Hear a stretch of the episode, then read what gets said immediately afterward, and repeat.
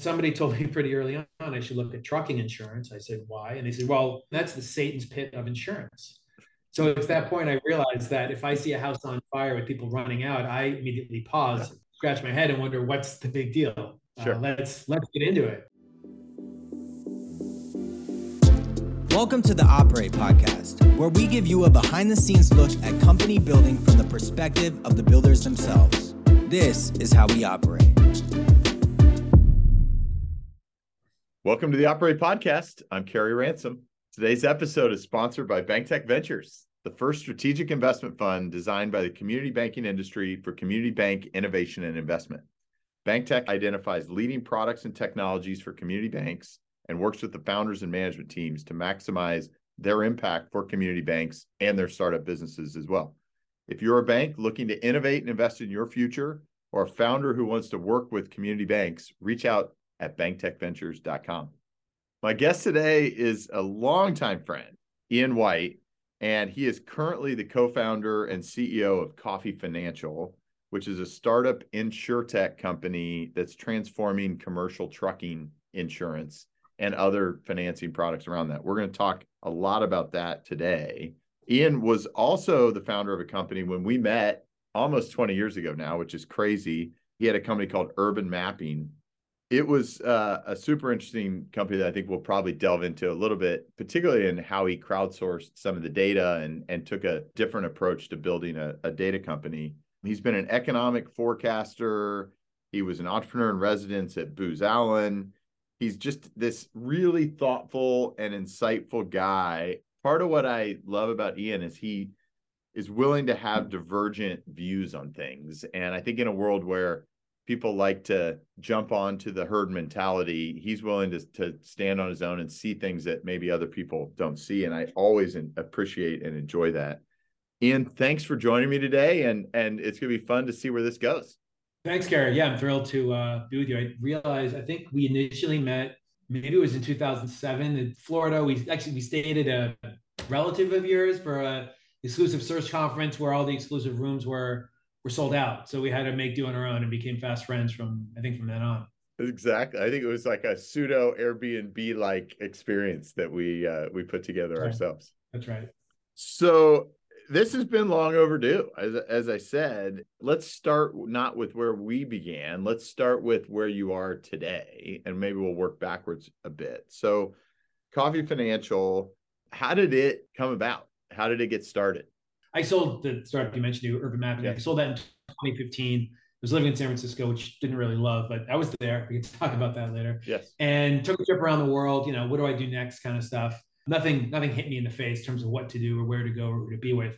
So I came back to San Francisco and I started something with a friend around earthquake insurance. And the idea here was the risk for quakes in San Francisco in the Bay Area or in the US, it's very poorly understood, meaning there's very little granularity of of data to understand the risk. The way that it's generally priced is a function of the postal code. So hmm. it's almost as if your postal code is somehow a reflection of the, the seismic structural risk, which is, of course, an absurd abstraction. But the reason is that nobody knows the actual soil type that underlies property. So what we had come up with is this idea to uh, use a, a, small, lightweight um, electrical MEMS accelerometer to tease out the soil type. So think of it like a Glade air freshener plug it in based on ambient vibration, noise, wind, buses going by. You can tease out the soil type. If you know that, you can then engage in kind of cherry picking and then selecting and then pricing risk more accurately. Unfortunately, to do this, you're tied into reinsurance and tied into the broader kind of markets of catastrophe coverage, uh, especially in California. At this point, in maybe 2011 or 12, when I was looking at it, or no, sorry, 15 or so, the um, the take rate for quake insurance was very, very low. Um, after 1989 quake, it was maybe up to a third. I think maybe now it's probably definitely under five percent. Mm. Out of sight, out of mind. Yeah. So quickly realized like this isn't going to work. I don't want to wait around. So after nine months, left San Francisco, did this thing at Booz Allen, um, and then worked at this kind of research outfit selling to hedge funds. Where I was the guy doing deals with SDKs and app publishers, ingesting a lot of location data, and we would use that to infer economic activity. Mm-hmm. And the basic deal is if you have a lot of confidence in the likelihood of what earnings are going to be based on foot traffic, you then deploy capital, you make a trade, you send that signal to your hedge fund partner who, you know, makes the money or not. That's opened my eyes to the world of alternative data. Um, hated the industry, but love the thinking and the math behind it because it's, it's a lot of data, it's a lot of math, it's also a lot of like psychology, behavioral economics. Because it doesn't matter if you're right; it really matters like what are the expectations of the market relative to your correctness. So I left that thinking like I didn't love it; it's extractive. But what I did love was again thinking about things in a really creative way. That is there a place where I can be more than just an intermediary and just simply arm off some poor guy's back. Sure. Um, enter insurance, where you're effectively engaged in this similar, you know, it's a game of risk transfer, and you're looking to pass that off to other parties. And you can do it by better modeling and understanding the actual exposure and price it in. And unfortunately, or fortunately, there's a bunch of regulatory, you know, regimes all around it.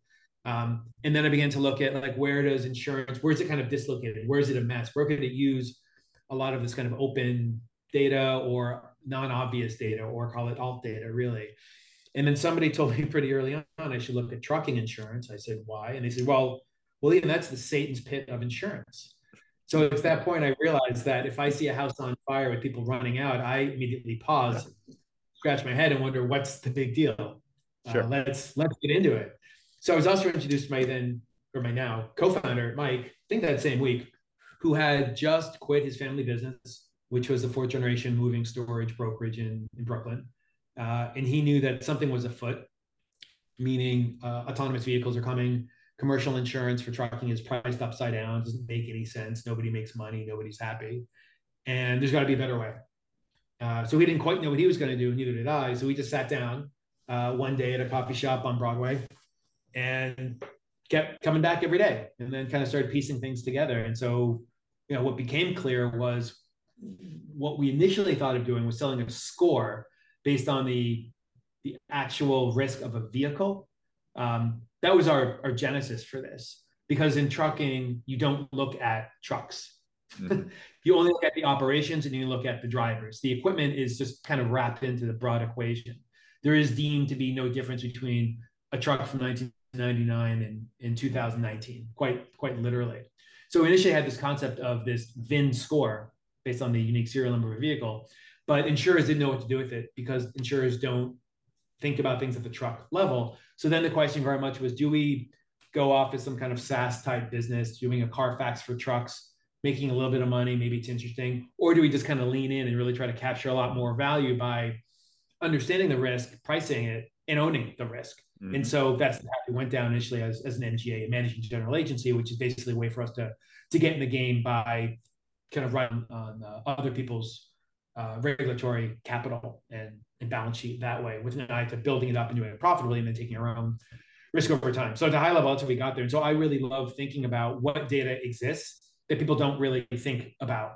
Obviously, there's this whole world of the truck and the truck related data and telematics, et cetera. But if you look more broadly, there's a whole lot more. And it's just, for me, it's like putting on a different set of glasses and going out in the world. Uh, great jumping off point. There's so many, so many places I want to go with this, Ian. So one of the things you, you talked about is the historical approach, right? Today they underwrite at the operation level and the driver level. And I remember you telling me early on that in many of these commercial fleets, the turnover of drivers in a, a year. So you're doing underwriting at a snapshot, mm-hmm. and then the turnover of those drivers is is super high. So yeah, talk be, a little bit more about yeah, how like and i think just to give people a sense because not many people really understand commercial trucking insurance give people a sense of of how variable the the actual pricing to risk accuracy sure. is because it's it's incredibly high. And then i want to go i want to go from there but yeah. Okay. Yes a couple of pieces broadly about trucking right for the audience. So commercial trucking insurance we focus on trucking transportation. So if your principal business is moving goods from a to b so that wouldn't be a Walmart because your business is really selling the goods. You just happen to have a fleet because it might be economically or strategically more advantageous for you. If you're, you know, Jimmy's moving and you're, you know, you're doing milk, you're moving eggs, right? It's gravel. These are all different categories. Your uh, auto transport. These are all different types of transportation businesses that um, involve a lot of a lot of risk. Uh, we focus on the the SMB segment, which is largely the the owner operator, which means one person, one truck, up to maybe 200 or so trucks. that's the vast majority of trucks on the road. 99% of motor carriers out there own fewer than, I think, 50 trucks. Mm-hmm. So if you look at Walmart, Schneider Transportation, UPS, there are not many of those. You just see them because each one has a lot of trucks. Okay. Um, they tend to have company drivers, but we've had this awakening beginning a generation or two ago of the independent contractor. So we think about the Uber driver now being the gig economy worker.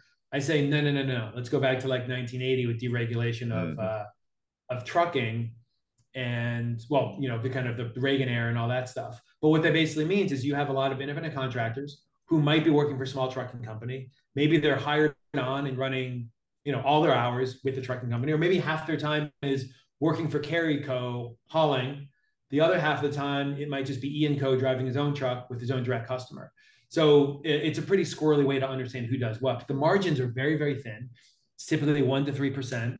Now, in the last 18 months, we've seen, you know, post-COVID, fuel prices spike, spot mm-hmm. rates, shipping costs dropping like a brick, right? People are done, you know, hoarding toilet paper and tuna fish.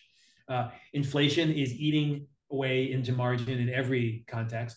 These shippers, meaning the people who want the goods moved, they've got all the power now. So they're saying we're going to give you 60 day payment terms, which means you as the uh, motor carrier, you've got to meet payroll. You got to pay your bills, which are probably coming up every 30 days. So you're going to have to like factor which means you're giving up a bunch of points to just get an advance for those 30 or 60 mm-hmm. days. Um, driver turnover is very high. It's in excess of 100%, meaning the driver you underwrite today is not there next year. And so, and do they get under re, do they re underwrite then on the next year based on a new set of drivers or is, is there anything in there today that triggers that to change? Yeah, I mean, we're notified when there's a new driver. Mm-hmm. Uh, we we allow them or we disallow them. Uh, sometimes we're not notified in a prompt manner. It's just an industry-wide sure. phenomenon. But you know, if we're yeah, if we've got drivers on, we'll we'll look at their motor vehicle records, see how they're performing. Um, but you could say there's a reason. Sorry, question is like, why is there driver a driver shortage? That's one way to look at the question. There's a bit of a conspiratorial view, which says there is no driver shortage. There's a limitation on how much you're paying drivers sure. right? Which I think is more to the point. That's it. So if you look at how many people hold commercial driver's licenses and how many use them, that's not a one-to-one. Same thing with you know any certified professional. Everybody's a practicing doctor. But frankly, all these drivers, especially the smaller fleets, if they're getting paid per mile, they're not making a lot of money. Like they might be doing a six-hour run where it ends up taking them 12 hours door to door based on waiting around and stuck in traffic and a variety of other things. They can oftentimes make like five bucks an hour I mean, this is just a slog. It's terrible. Like, who wants to do that? So what you find is people get excited. They want to become a driver and they sign on with maybe a large motor carrier. They're not making a lot of money. So then they said, you know, I can make it on my own. I can get business. So then they might lease their own truck. Right now they've got debts that they owe and responsibilities they have to meet. And they realize like it's actually hard getting business. I've developed this customer service aspect of my my, my nascent trucking company. I'm only one person. So I'm going to do my accounting while I'm driving. I mean, being glib, but sure. th- these these are the challenges. So it just gets really really hard to do, and especially thinking about the next generation of drivers, which you desperately need. Uh, it's not an exciting career to go into if you look at it the way that it has been. Now there is a better way to do it, but that's that's, that's probably another question. So the, the business itself is for insuring the goods um, which is a line called motor truck cargo. There's physical damage on the truck. So if I'm driving and I hit something, there's also liability insurance. So if I hit somebody else, if I hit something else, right, that has to be paid for. The limits are much higher. Practically speaking, the limits CSL combined single limit. So when there is one crash, the insurer is on the hook for up to a million dollars with our our lines of coverage. Mm-hmm. Um, if you're a Walmart, you have far more than a million dollars coverage because you know, whoever gets injured is coming after you for everything that they can. And so, sure. you know, Walmart would do that. We don't insure the Walmarts of the world. It's just the the small fleets because they're having a more challenging time. We recognize kind of the the diamonds in the rough. But let me let me pause. I'm getting further afield from the question. Very very helpful additional uh, and and just you know sort of how how it has worked, what what's going on. So let's talk a little bit about alternative data. You you you talked about how you really are enthralled and uh, and I want to go deeper into data. As you know, I'm I'm a huge believer in the power of data as well, particularly when you can look at it differently. But let's talk about what are the things that you are doing specifically differently in the data sources that you're using, whether it's at the equipment level or other factors, just to give people a sense of how yeah. you're you're thinking about this very differently. The way I think about it is uh, so at the I'll start with the truck itself. So if we look at a truck from when it comes off the assembly line to when it's scrapped, there are any number of things that will happen to the truck. It will be so it comes off a line with a VIN, the unique serial number is identified, and it's it's sort of published for the world to see if you know where to look for it. Uh, not with complete detail, but with some level of detail. But at the dealership level, there might be something that happens to it. They might you know put on some special aftermarket components. Uh, when there's a crash, pieces of the truck might be replaced, might be fixed. When there's a change in title, that denotes something when there's a retrofit um, for let's say an aftermarket braking system similar thing when there's a crash. If you just look at you know kind of like your personal medical health record there are changes that evolve over time and it changes the overall performance and efficacy of uh, not efficacy changes the overall performance of the vehicle. So doing that at some degree of scale helps us understand how these things change over time. In addition to understanding a lot of the truck related data and by the way we're capturing this from there's some open sources there's um, a lot of FOIA and related kind of governmental work I'm involved in to try to obtain more. We did a lot mm-hmm. in urban mapping, which you may remember. There's commercial agreements. We connect to all our vehicles, so we use telematics, and so we know where all our trucks are at every time, getting a couple million records a month per per truck, in addition to like the components on the truck. Um, and then additionally, I'm going out to OEMs, tier ones, other components who make pieces parties who make components in the truck value chain to understand how do those pieces perform mm-hmm. meaning if i identify gizmo which has tremendous efficacy meaning it could reduce the likelihood of crashes 90% i want to be able to independently assess that in an actuarial point of view and then price that in meaning Koffie could then offer a discount for treat for for trucks that use that that yeah. whiz bang component um, outside of the truck itself there's you know fair amount of federal data that the feds collect it's okay. There's a lot of validation that has to happen. It's open data. I mean, you paid for it, but it's available to all. But knowing what to do with it is more, you know, more to the point. Um, I also like to step back, just like what are we trying to understand, mm-hmm. and then mm-hmm. where can we find something, as opposed to like looking for X, because X may not be represented the way that you think so. And I, for the sake of what I do, I hope it's not available in that way because it's harder for others. But that's also where it gets sure. really exciting for me. Yeah, great, great overview and you you sort of tease this do you feel like done right this some of this goes back to the actual driver themselves to say hey here are very positive ROI activities that you can do to help you make more money because you're reducing risk or operating more efficiently whatever that may be?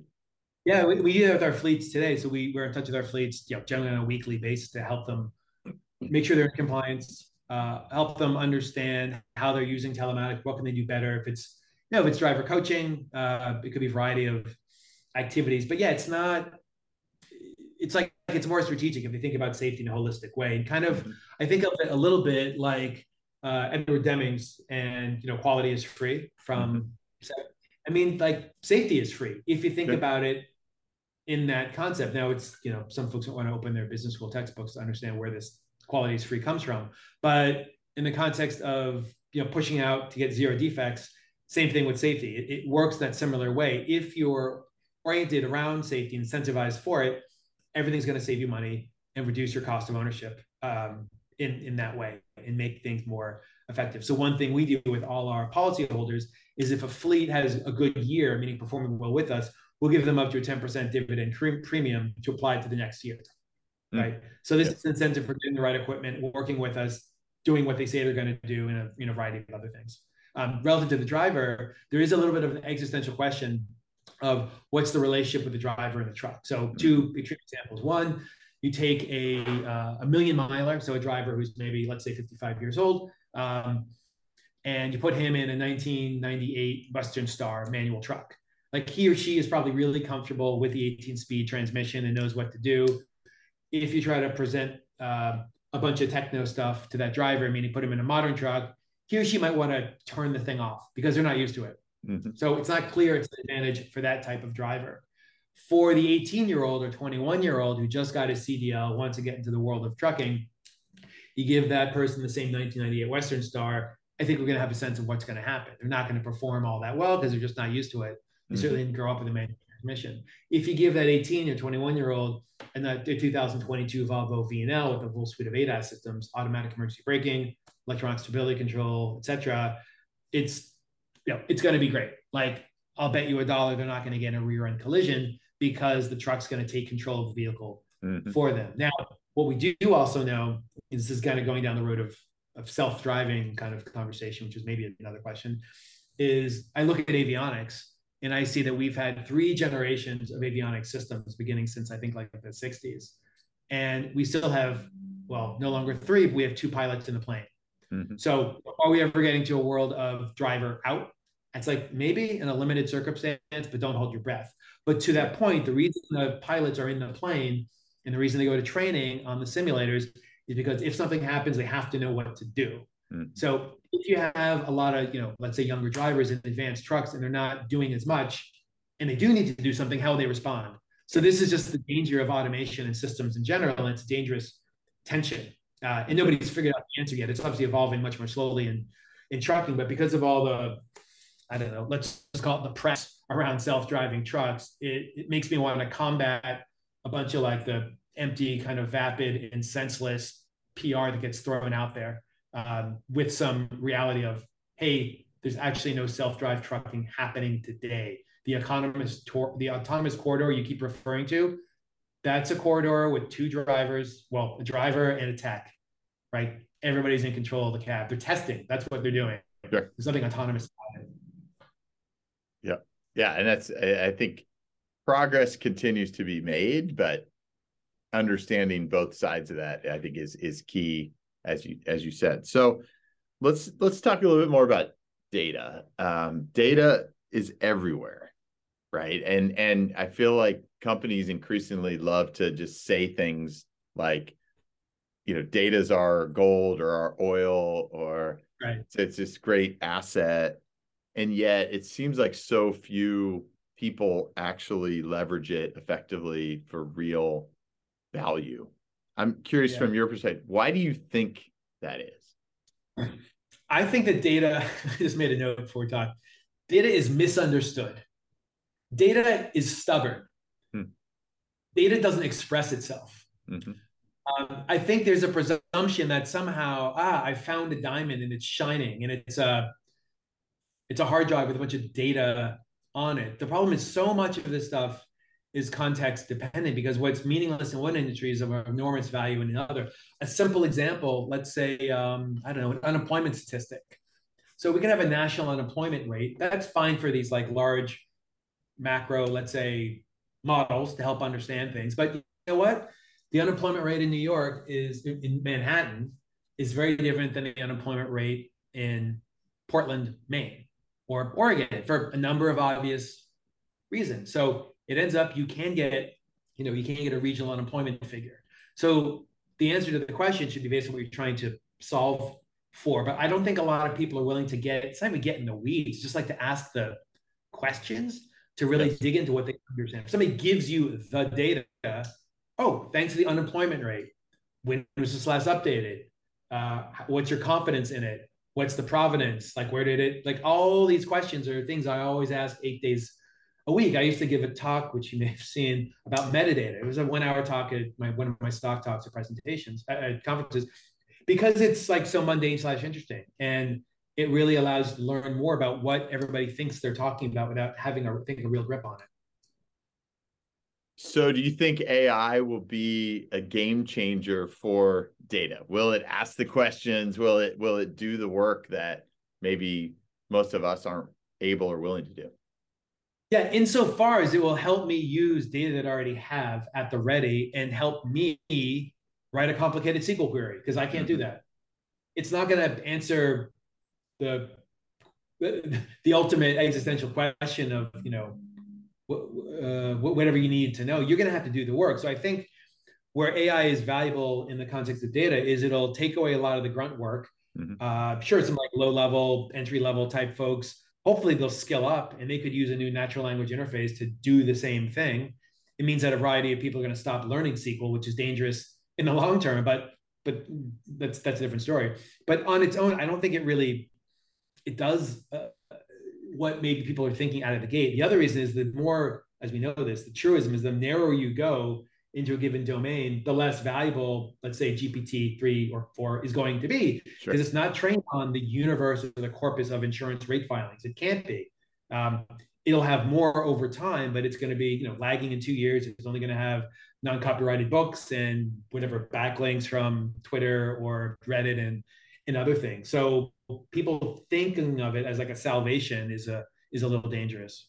Always, always. Uh, how do we get more people to ask the questions? I mean, as an example, that you said that you know the unemployment rate. Like when I hear the unemployment rate is three and a half percent, my immediate reaction is so what? Yeah. In that it it matters so differently to different situations. If I have a restaurant in Irvine, California, and I can't find people to choose to come work in my restaurant, I don't care if the unemployment rate is three and a half percent or 30 percent. That's right. If I can't find the people and and they don't have the skills or the will uh, to do what I need them to do, right? So, um, how how do we get people to think more about the insights, which is really the end result that in some cases you can get from asking those right questions? Yeah, I was always, I don't conditioned to kind of like look around corners and like, what's what's the the obvious question that's about to come? Mm-hmm. Answering that in my mind and thinking of like the follow up question. So kind of like looking around corners. I think one thing that GPT helps with and could be enormously powerful for a generation of people is this concept of prompt engineering. Hmm. So, and I we can talk about Mechanical Turk separately, it's a similar thing. Basically, breaking whatever it is down to atomic tasks or smaller ones. Mm-hmm. So, right, you could say to Chat GPT, I don't know, write me a novel about a boy who falls in love with a girl but can't be with her because she lives on the wrong side of the tracks. And you know, ultimately, that's not going to be a great novel. Uh, what's going to make it more useful is like, you know, help me generate an outline. Um, here's the first paragraph, here's the first chapter. I'm going to define characters. So you're writing these granular building blocks that allow you to get to that over time, but it doesn't just come out of your mouth at once. And I think the lazy way of thinking about it is GPT or AI is going to solve all my problems uh, instantly without me having to think about it. It doesn't. It's not thinking like GPT. It's not. It's not reasoning. It's not processing. Even though the words come out, it looks like it's reasoning as though that's not. That's a it's looking at statistical distribution and probabilities of what's coming after that. It's it's a gimmick in the way that uh, Tesla calls its cars self-driving. They're they're not like there is no autopilot. Let's be clear. And finally, uh, government and others are recognizing that's not the case. But I think breaking up into morsels is the way to do it. And we found that with urban mapping about 10 years ago, when we were doing a bunch of crowdsourcing for, for data collection, these atomic tasks, task, tasks become a really effective way to to get to what you're trying to understand. But the process of doing that requires some planning. Absolutely. And I want I want to come back to that in a minute.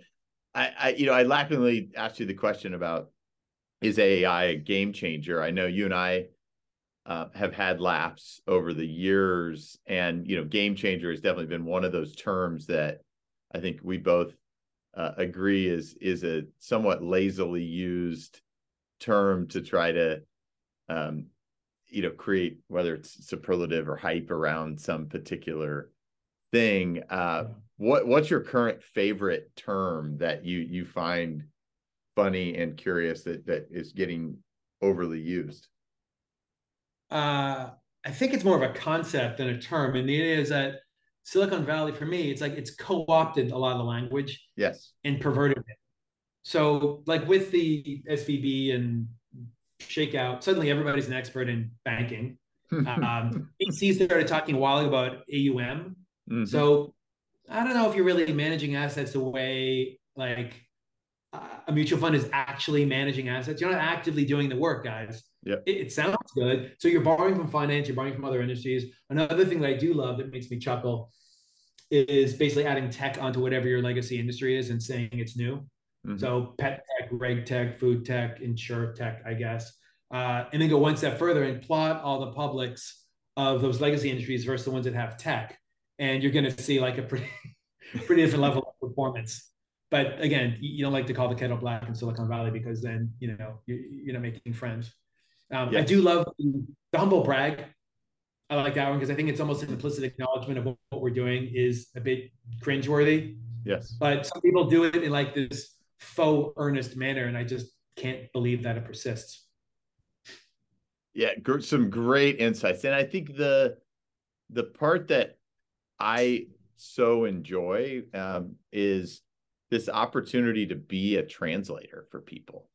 Mm. Don't don't let them be intimidated.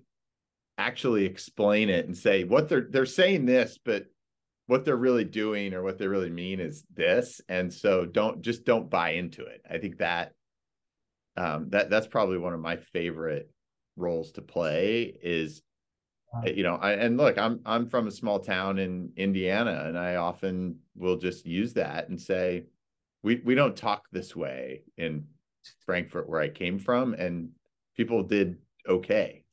Uh, you know the lang- language matters for sure but why are we why do we need to make it inaccessible? Let's let's take the opposite approach and let's yeah. let's make it more inclusionary for all all of those that that can and and should be able to understand this i think it's a little bit like it's just like guilds like before we had the medical profession it's the same they got their secret handshake they got their mm-hmm. secret language it's exclusionary and allows them to have uh, kind of a gate around them and its exclusivity to penetrate it like the trend is now to you know have common sense plain language contracts to be able to yes. explain but I, depending where you are if you want to feel privileged and you want to kind of hold back what maybe could be distributed more broadly, you want to have that scarcity, it can benefit you to use this kind of inaccessible language. But again, I don't know. Maybe that just benefits the person, the, the ego of the person using the language. Yes. I think that that that definitely is a part of it. Well, thanks for exploring that a little bit. And let's transition. You mentioned earlier, you know, you you had urban mapping, you were in San Francisco during that startup uh, you now have spent most of the time with Koffie Financial in New York, although you're not there right now. Uh, how would you describe the differences in those cities? Because at one level, they're fairly similar when it comes to what we were just talking about from these you know uh, language and and sort of exclusivity but how, how do you think about the differences between those two which are really two of the most important cities in our innovation economy yeah, I used to kind of think that, I guess that Silicon Valley is where you kind of want to start the idea. Once you get it off the ground and you grow it up, then you take it to New York. So, like a Silicon Valley perspective is like we made it, we went public, and everybody in New York on Wall Street's thinking, "Oh yeah, you just like you just showed up. Like this is where the party starts. It's not going public; it's running a successful enterprise and growing it." Um, I do think that the, the innovation and all the excitement Silicon Valley offers has offered his certainly still there, but there's a lot of it in New York now. Mm-hmm. I think mm-hmm. over COVID, it's proven that we can do things remotely. Uh, when I first got to New York in 2000, man, it was like three years of tax returns to get a lease. Like, well, this is a new venture. I mm-hmm. don't, mm-hmm. and everything was incredibly difficult. But also that surviving in New York, there's a lot to it. Like at the end of every day, you suffer and you're exhausted. Maybe you cried or somebody hit you or you're mugged, but you did it, damn it. Mm-hmm. Um, and then in San Francisco, it's yeah, it's you know, I had somebody bring me my latte and you know, got my organic cherries without me having to go anywhere. But I feel like now the, there's not a necessity to be in San Francisco, especially as the next generation of internet enabled businesses will dig heavily into industry. Silicon Valley matters less. So if you got a general purpose software company, enterprise software selling to everybody under the sun, makes sense to be out there if you're doing something in, you know, I don't know, it's fashion, insurance, it's financial services, CPG, go where those industries I think are because that's what that's what matters. A lot of the foundational stuff you can learn, but what you got to bring in is the co-founder, the team, the domain, the environment to kind of really get that escape velocity for whatever the business is you're trying to grow. So you're you're advising a prospective founder today on how and where to start is is it what you just said go go to where the the concentration of that industry is wherever that is or how, how would you think about suggesting where where to potentially uh, get yeah. off the ground i mean i think certainly i mean being in the, the proximity to San Francisco was great for just all the wonderful talent and ideas and in early stage capital. It's not it's not crucial. Uh, it depends where you come from. If you've been working at let's say a large bank for five years, you know what you're building because you saw it every day, and the opportunity just fell on the floor because it wasn't worth it at the bank to pick up these opportunities. You know, I think you probably get a pretty good opportunity to to strike out wherever you want to live. Just get ready to make a bunch of trips to where money centers are to validate what you're doing and get people on board. But otherwise, I don't think there's a compelling reason to be there. If you're trying to hire, you know, like the next AI startup where you might require hundreds of PhDs, which means you want to poach from everywhere else, that might be a different story. Maybe there's an R&D center eventually that matters in a place like that. And that's really a function of where do people want to live? Do they want to work from home or do they want to come to an office? Uh, but I think the geography matters a lot a lot less than it did. Great, great feedback. So we, we you talked briefly about it earlier. I want to just get it on record. So I I call it scrappy. I feel like in the Urban Mapping days, you know, part of where we resonate with each other, I think, is that we we both kind of have that somewhat scrappy entrepreneur orientation.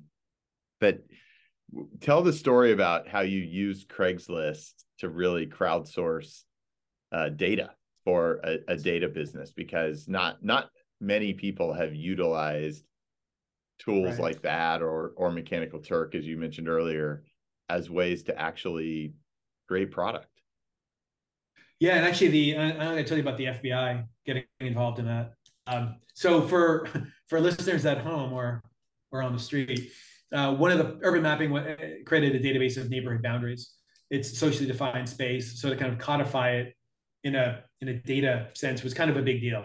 Um, another product we had was neighbor was public transit. So it's normalizing and aggregating public transit. This was far before GTFS and any initiative that an agency would kind of actively work with a developer, such as what we're trying to do Urban Mapping.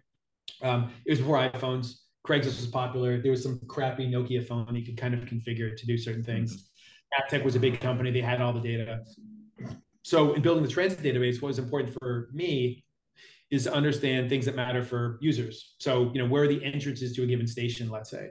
So at a given entrance or an egress point, there are a variety of attributes associated with it. So is a staircase, an elevator, has been 24 hours? Can you pay? Does it connect to all lines in the station? Let's just say the variety of attributes. So how do you collect all this rich attribute and um, attribute data at the station, at the egress, at the line, at the system level? So fortunately, there's a lot of stuff you can glean from online. So that helps you form the basis for this stuff. But ultimately, there's things that can't be validated unless you go out into the field. So what we started doing was making up these docs and we basically post on Craigslist looking for people to pay, I don't know, per hour or per station. And they'd walk around various cities with clipboards and they'd note, you know, if it's handicap accessible, if it's bi-directional staircase etc. And so at one point, the FBI got in touch and they were like concerned that I was doing this and wanted to understand why I was doing it. so they basically said like, okay, but like be, be careful. It wasn't a threat, but it was just because it was, you know, like the Madrid bombing wasn't that long ago. 9-11 wasn't like that far ago. Um, I eventually, a couple years later, filed a lawsuit with NYPD, uh, sorry, with um, New York City Transit to try to get access to all the egress level data that they had because obviously there was a website. There were big four foot maps in every station that told you where the egress points were. So i ended up filing a lawsuit against new york city transit to obtain this data.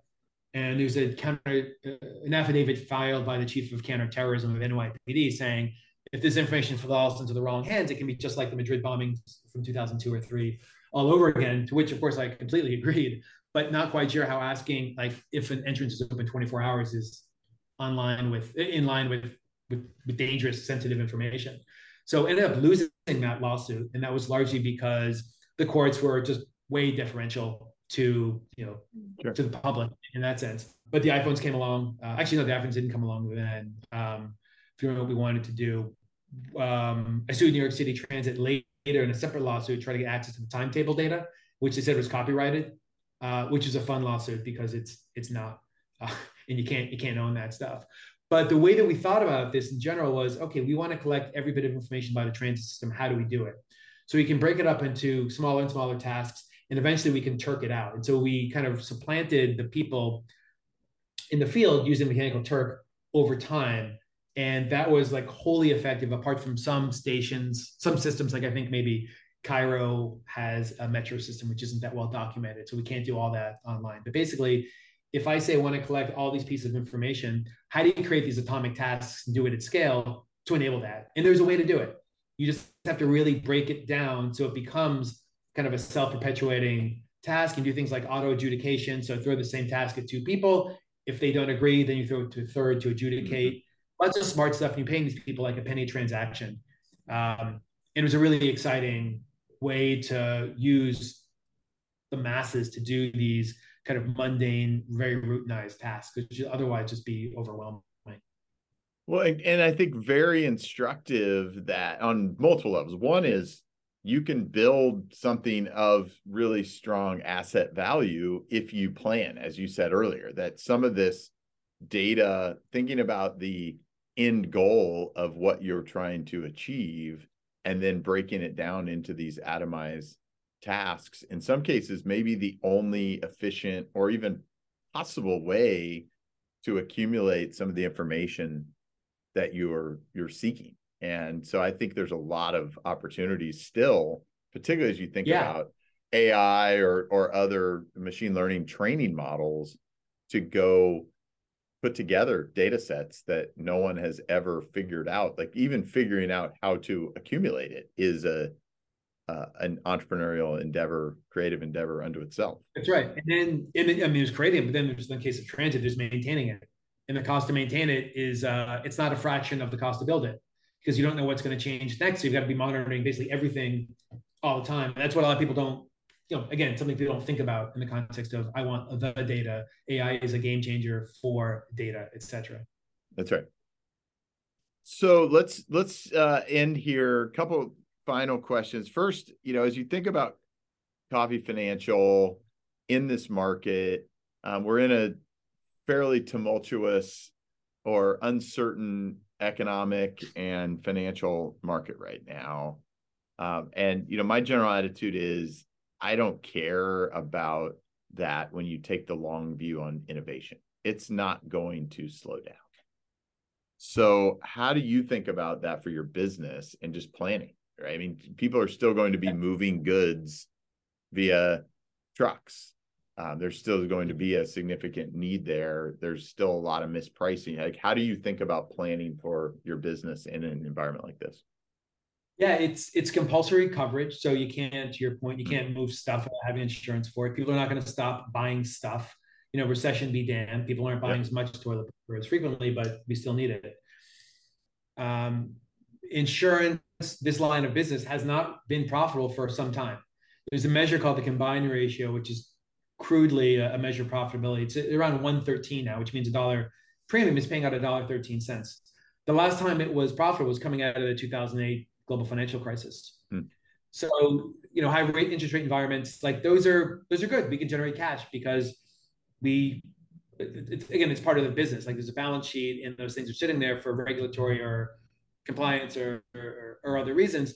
And that's cash that can be generated. The overall risk is better um, in these times. So basically, people are less likely to hold out for five years to get a big payout in their lawsuit because they don't have a job, they don't have cash, they want money, they'll take a decent settlement and they'll run.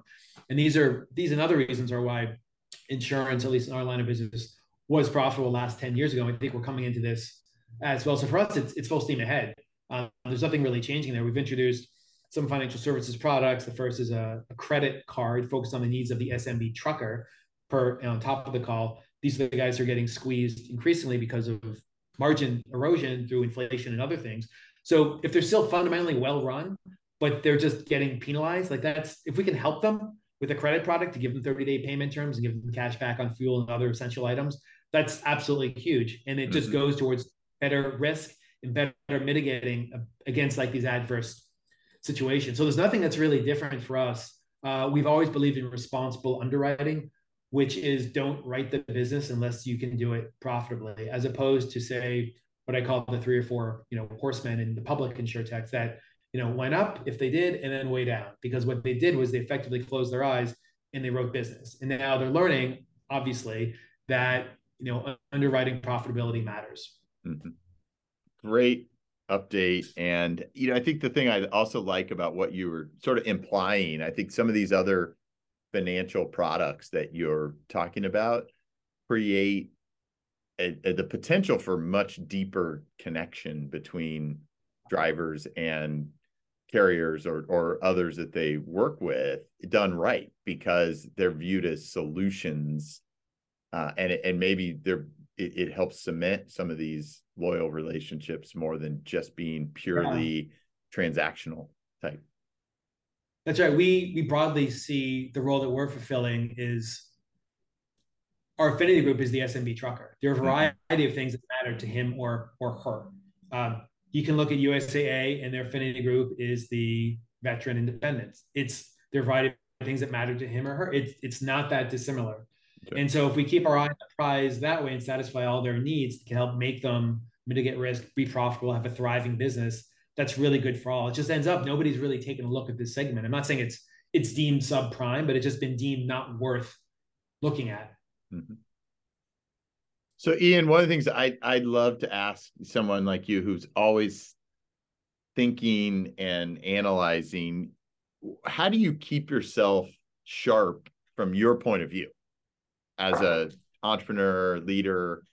What what is it that you feel like you do intentionally to keep that going? Yeah, well, I could kind of fault myself and say what I don't do enough of, but maybe to be more rosy, uh, they're certainly engaging right with as many as i can diverse points of view are incredibly helpful to understand how i'm framing a question.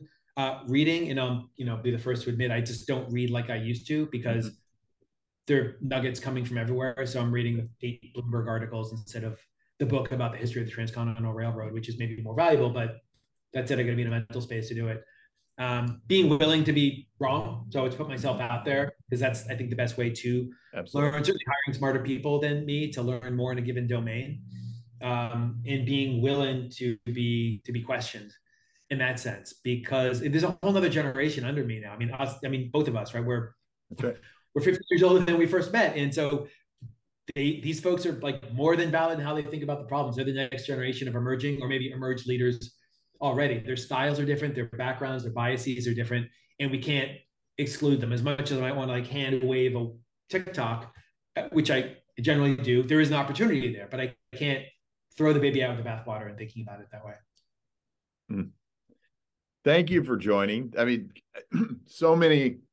I could I could do this for hours with you, as you know. Um, so many great nuggets in here. Um, I just want to acknowledge, you know, I'm so grateful for our friendship and that we've been able to maintain it. And as I expected, such a fun conversation. We covered a lot of ground. Um, I'm glad we could record it for for others. Maybe maybe if it's even just for the two of us to listen to, that's fine. But uh, I'm so excited for you and and Mike and the the team at Koffie. I feel like you guys are are just getting started, yet you've made so much progress uh, in the time uh, that you know you have been at it and worked even through a pandemic. Uh, and so, congrats on all the progress. And thanks again for joining. Yeah, my pleasure. Thank you so much, Kerry. Uh, anyway, well, I'll throw the platitudes back on you, but what you've accomplished since we first met has been pretty fabulous as well. I don't know how many businesses and directions to different industries as well. So I'm, I'm thrilled where you are now. It seems like a great perch to be able to impact a lot more while still kind of driving ahead at your core in the way that you want to proceed. So that's that's great to see. And I look forward to seeing you live soon. Thank you for listening to this week's episode of Operate Podcast. If you like this conversation, as a favor to me, you can rate us, review us, or subscribe, or tell your friends. You can also reach out to us on Twitter at Operate Podcast. Until next week, get out there and operate.